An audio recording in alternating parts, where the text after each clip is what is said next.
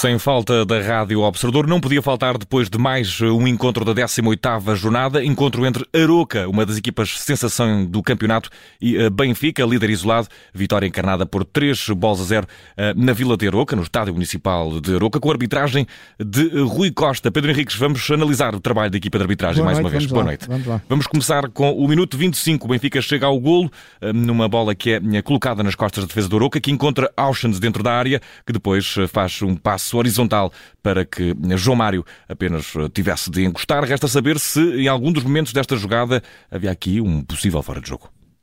Não, um golo legal, de qualquer maneira, por ser um golo, e tem dois momentos de análise eh, quisemos trazer aqui. Primeiro, no momento em que o Neres faz a assistência para o, ou, aliás, o passo para o Orson, ele tem, ele Orson tem mais de dois adversários entre ele e a linha de baliza adversária, logo não está em fora de jogo. Depois, quando o Orson faz o toque, a assistência para o João Mário, o João Mário está atrás da linha da bola e, portanto, um jogador atrás da linha da bola nunca está em fora de jogo. Portanto, golo legal sem infração ao fora de jogo.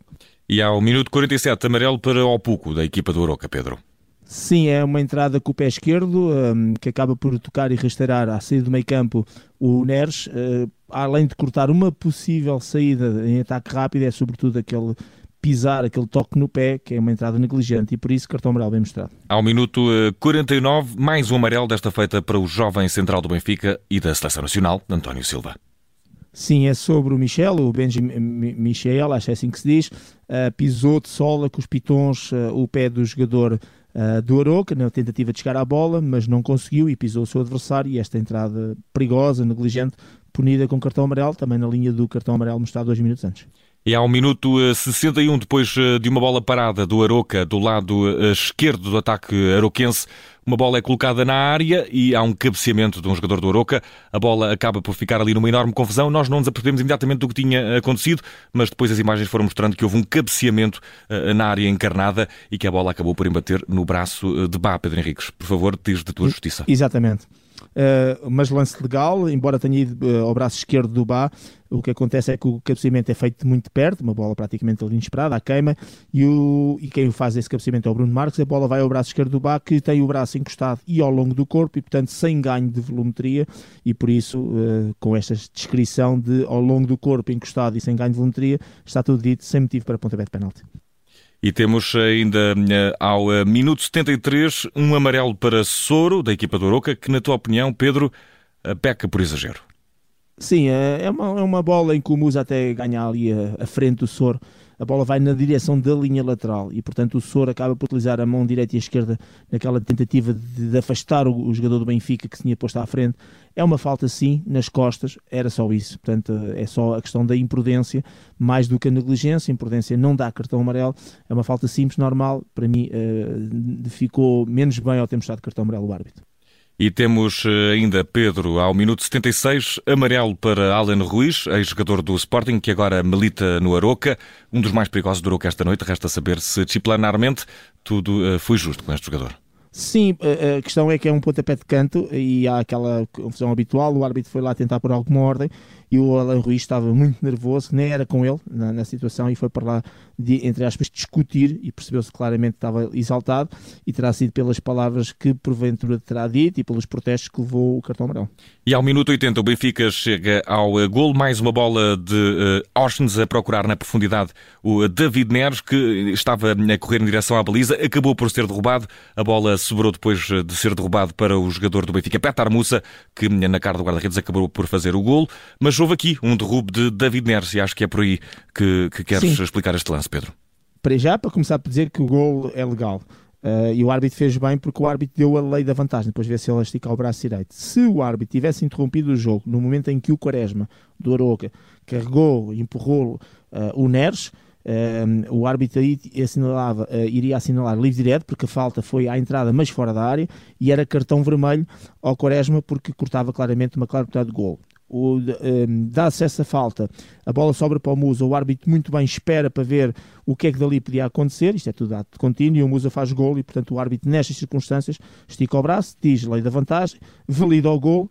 E aqui só um pormenor técnico que é importante dizer, é que a página cento e dois da Lei doze explica muito claramente que quando o árbitro dá a lei da vantagem numa situação em que havia uma clara oportunidade de golo, já não mostra o cartão vermelho, mas tem que mostrar o cartão amarelo. Considera-se sempre que há um cartão por mostrar por ser um comportamento desportivo, a tentativa de destruir a jogada. O árbitro, uh, portanto, teve bem na lei da vantagem, teve bem na validação do golo, uh, teve bem não mostrar, obviamente, cartão vermelho ao, ao Quaresma, mas, de acordo com a lei, deveria ter mostrado cartão amarelo, uh, neste caso ao, ao Quaresma, pela razão que eu tive a explicar. Mas eu percebo claramente, porque eu acho que também a arbitrar o jogo faria exatamente a mesma coisa. Portanto, tem uma lei da vantagem, uh, tive bem na, na, naquele compasso de espera e, portanto, é, é quase para esquecer o cartão. Mas, de qualquer maneira, também compete fazer aqui alguma pedagogia, porque está previsto na lei, nestas situações, o vermelho, que não se mostra, porque realmente não anulou uma oportunidade de gol, passar para amarelo. É, é o coração humano acima da regra, talvez, exatamente, neste caso, Pedro. Exatamente. oitenta e quatro minutos de jogo. Bruno Marques faz uma falta sobre António Silva. O, o jovem jogador do Benfica ficou até a sangrar e depois teve de ser substituído, exato, por Lucas Veríssimo.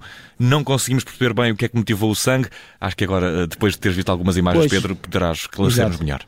Pois, eu na altura disse que realmente, e disse e mantenho, o toque do Bruno Marques um, com o braço esquerdo na cara do António Silva, na boca mais concretamente, realmente não foi com intenção, mas depois percebi pela repetição que não há agressão, portanto não há cartão vermelho, mas havia lugar a cartão amarelo, porque ele é muito negligente na maneira como aborda o lance, porque claramente abre o braço esquerdo todo para fora e, portanto, mete o braço muito para além daquilo que é o normal, mesmo para a ação técnica que fez. E, portanto, a negligência é exatamente isto, é o não ter em conta o perigo e as consequências do seu ato para com o adversário quando faz um determinado gesto. E foi isso que ele fez. E, portanto, ainda por cima, ao nível da zona que é de proteção, que nós estamos sempre aqui a dizer, a cabeça, o rosto, portanto, a cara, uh, o pescoço, é aquela zona de proteção, sobretudo quando é atingida por mãos, braços e cotovelos.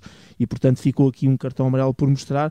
Um, enfim, de sumenos no lance, um lance difícil de análise, o V A R não pode intervir, mas de qualquer maneira era cartão amarelo para o Bruno Marques.